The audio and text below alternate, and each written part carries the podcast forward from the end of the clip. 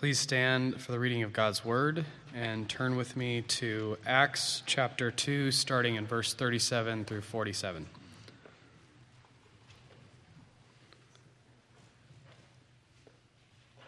Now, when they heard this, they were cut to the heart and said to Peter and the rest of the apostles, Brothers, what shall we do? And Peter said to them, Repent and be baptized, every one of you, in the name of Jesus Christ, for the forgiveness of your sins, and you will receive the gift of the Holy Spirit. For the promise is for you, for your children, and for all who are far off, everyone whom the Lord our God calls to himself. And with many other words he bore witness and continued to exhort them, saying, Save yourselves from this crooked generation. So those who received his word were baptized, and there were added that day about 3,000 souls. And they devoted themselves to the apostles' teaching and the fellowship, to the breaking of bread and the prayers and awe came upon every soul, and many wonders and signs were being done through the apostles. And all who believed were together and had all things in common. And they were selling their possessions and belongings and distributing the pr- proceeds to all, as any had need. And day by day, attending the temple together and breaking bread in their homes, they received their food with glad and generous hearts, praising God and having favor with all the people. And the Lord added to their number day by day those who are being saved. Uh, may the Lord apply the reading of his word to our hearts. You may be seated.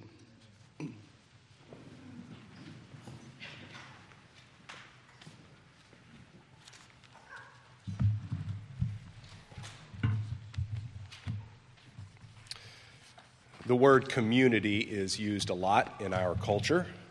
If you've kind of noticed that. People like to use it. I think it has a real positive connotation. There's a sense of, you know, uh, brotherhood when, when it's used, or sisterhood. There's, um, you know, uh, an idea of linking arms. There's some, when people apply the word community, there's a, there's a commonality that's there, a fraternity, you know, inclusion. You're, you're part of something maybe that's even a little bit bigger than you. And frequently, people that are a part of a community like to let others know that they're in that community. So they might have stickers. If uh, somebody is um, proud of being in the Apple community, you know, as far as businesses go, they, you know, that, that Apple knows that. So what do they do in addition to sending their uh, product that you got? They always make sure that they include their sticker, hoping that you're going to proudly demonstrate that you are a part of this Apple community. Or people even have little family figures that look like the Apple symbols because they're in that Apple community.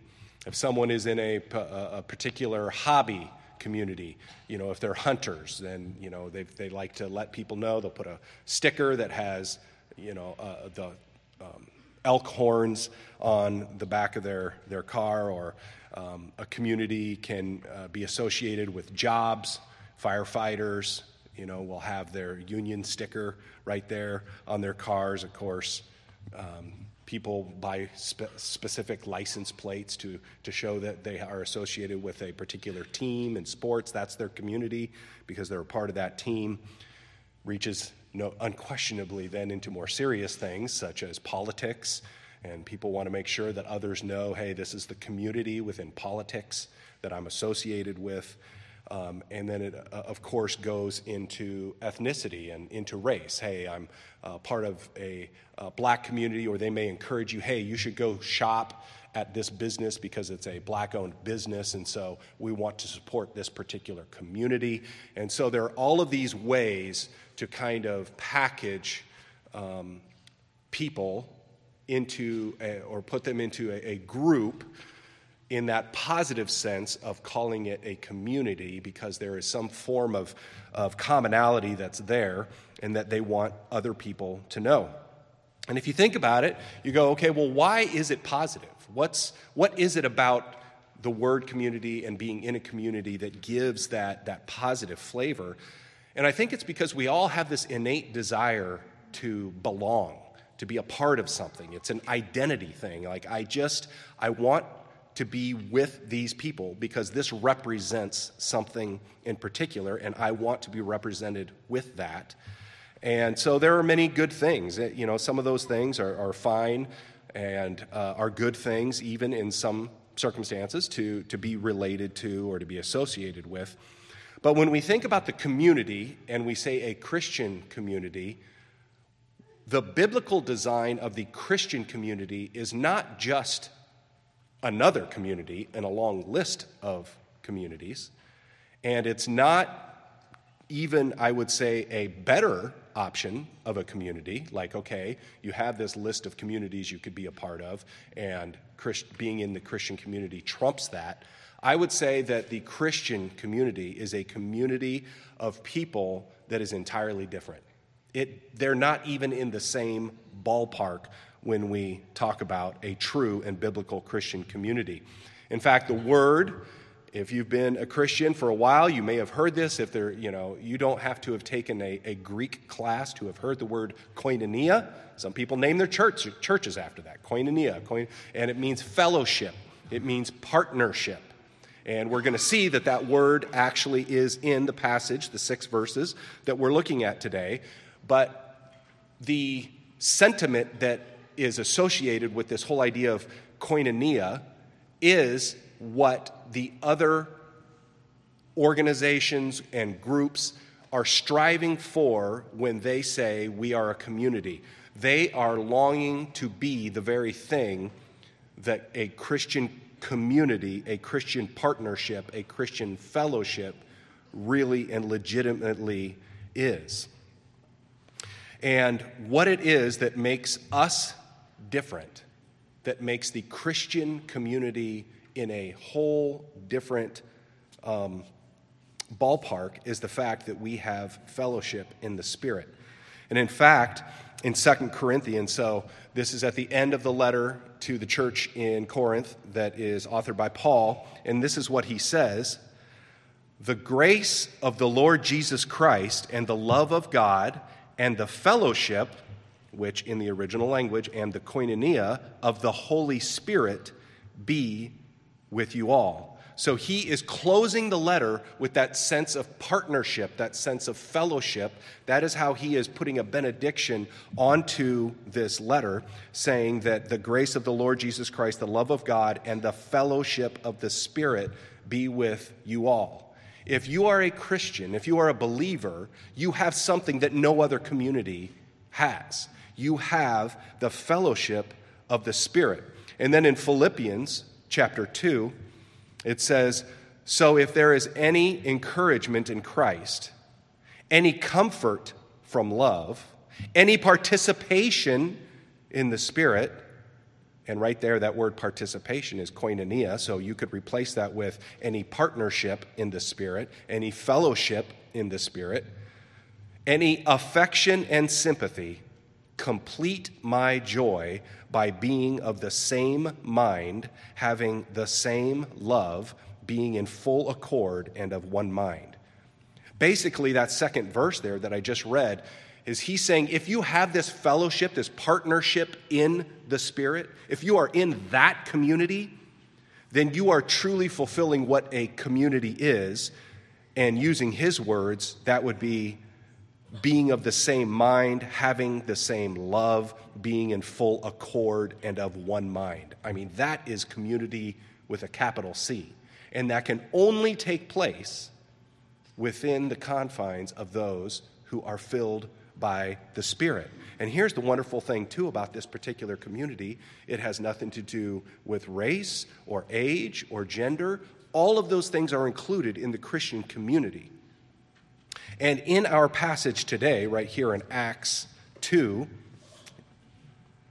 we see that uh, leading up to this, we have these men who heard and saw what took place in Pentecost, and we saw that they were cut to the heart and that they repented and received the apostles' word and were baptized. In fact, we know for sure that they're Christians, not only because they were cut to the heart and not only because they received the apostles' word and were baptized, but it even tells us so those who received his word and were baptized, there were added that day about 3,000 souls. So we're not talking about a Christian community in the sense of um, those that look at going to church as um, well, I, have taken a, a, class on religions and it's kind of an academic exercise, and I kind of like knowing this stuff, and it, it helps me um, intellectually to, to know more about these things, or perhaps it's almost even a, a, a, hobby or something that you grew up with, and you're like, well, grandma always took me to church, mom and dad always took me to church, I'm supposed to be in church, so it's just something that I do, it's part of my routine, so that I go. Or maybe it's even a moral exercise. Well, why wouldn't I go to church? I feel better about myself. Um, I'm checking a box. Hey, God, I went to church. Um, uh, and, and so there are all of these reasons that people can go to church and to be physically or geographically located close to the community, to even be in an, a row where you're sitting between people that are legitimately part of the community without being a part of the community yourself. But when we look at the descriptors that we're going to see in verses 42 to 46, that is not those people. This is a descriptor of those that are truly those that uh, are enjoying a fellowship of the Holy Spirit. And so, if you were, you know, if I were to ask you, could you write down, you know, if some, you know, could you write down in a few words, what does it look like to be in, in, in a spirit filled community of believers with other Christians? You know, what would you write? What, how would you describe what that looks like, or maybe what that should look like? And the great news is you don't have to do that because it's laid out for us right here. Um, you know, in a sense, what we have here in verses 42 to 47 is uh, it's like an apostolic reality show. You know, we're like looking at how they're actually, what's happening, and we can look at this as both descriptive, actually, and prescriptive. There are things here where it's telling us what was going on at that particular time with these particular people that we know for sure were filled with the Holy Spirit and we're God's children, and at the same time, we can say, well, how does that apply to us today?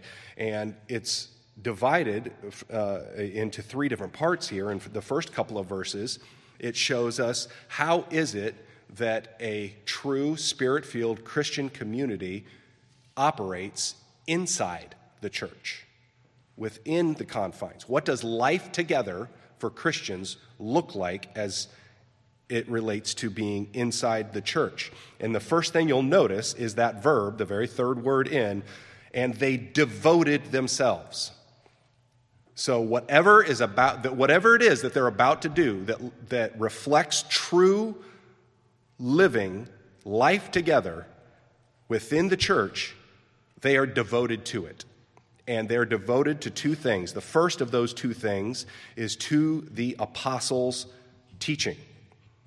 And that seems that's kind of low hanging fruit. That's like, you know, that's why you come to church, of course, to glorify God and to hear the word being preached. You say, Lord, you know, speak to me, conform me more to the image of Christ. And that takes place mostly and most effectively during the preaching of God's word. And that's what they are doing here is they are devoting themselves, in other words, submitting themselves to the apostles' teaching. And I would point out a couple of uh, passages here. The first one is Romans 6 17 and 18, where it says, But thanks be to God that you, who were once slaves of sin, have become obedient. So this is describing that these, like, just like these men here who were cut to the heart, have become obedient from the heart to the standard of teaching to which you were committed and having been set free from sin, have become slaves of righteousness. So these people, these believers within the confines of the church, because that's where this apostolic teaching is taking place, are committed to that teaching.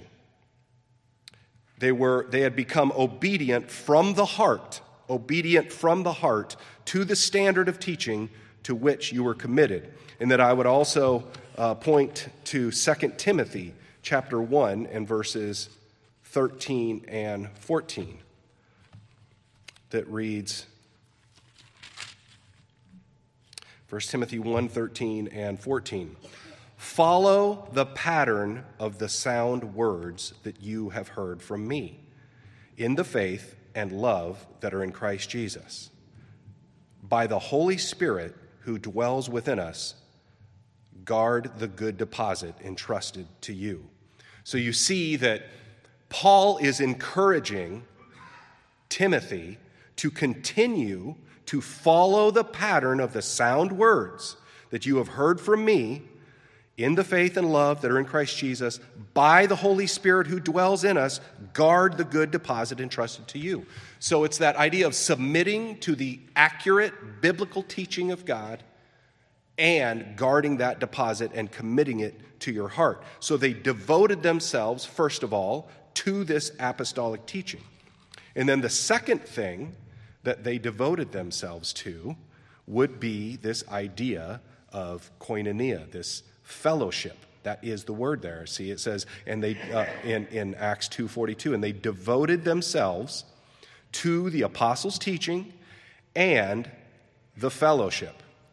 Now, maybe when you've read this, or you know, you've read this several times before, this looks like it's a list: fellowship, breaking bread, prayers. But actually, the latter two there, the breaking bread, uh, the breaking of bread and the prayers, are a subset of fellowship.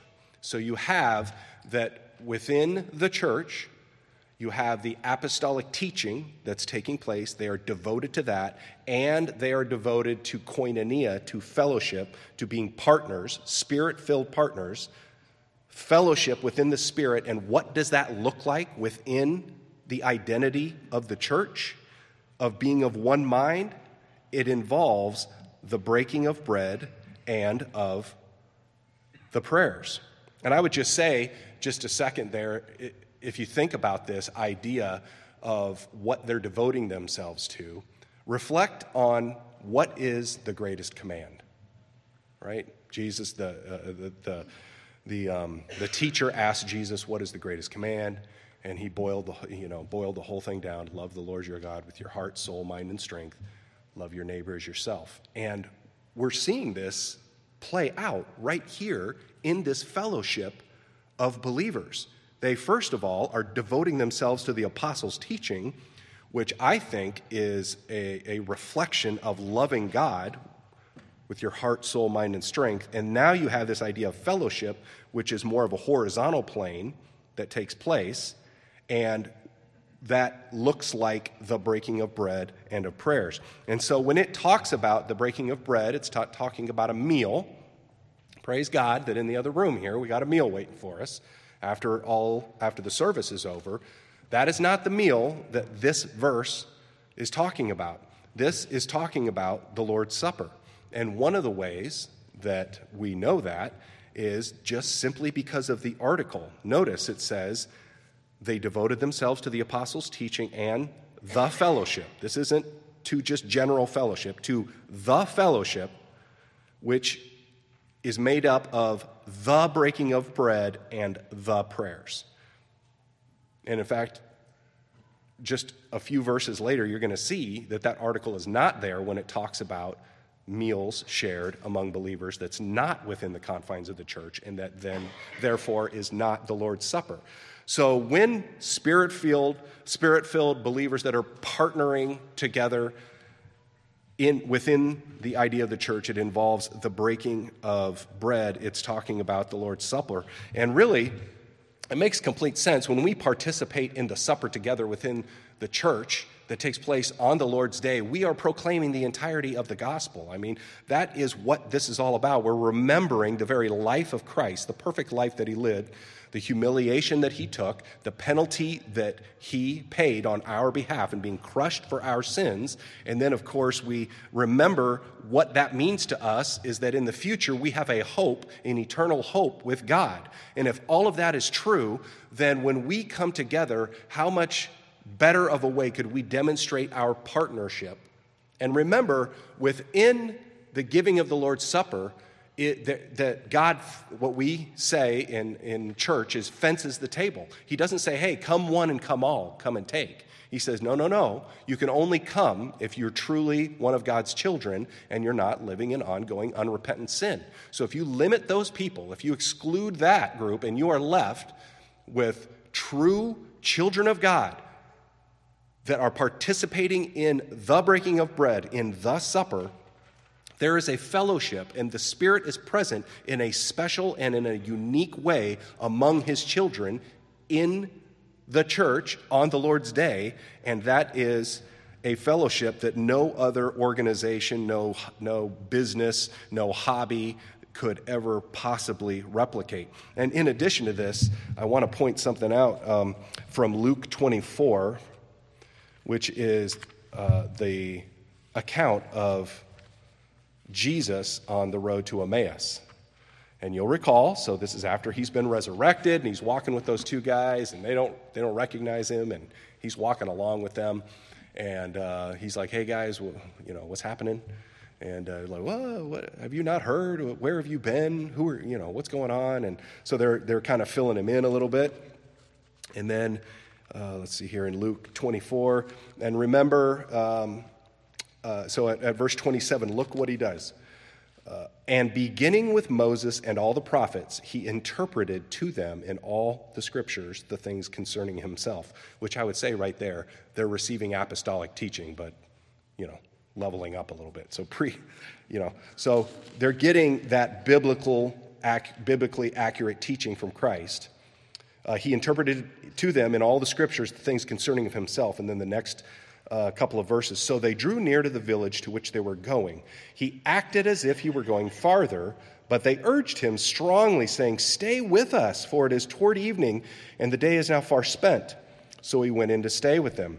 When he was at table with them, he took the bread and blessed and broke it and gave it to them, and their eyes were opened, and they recognized him.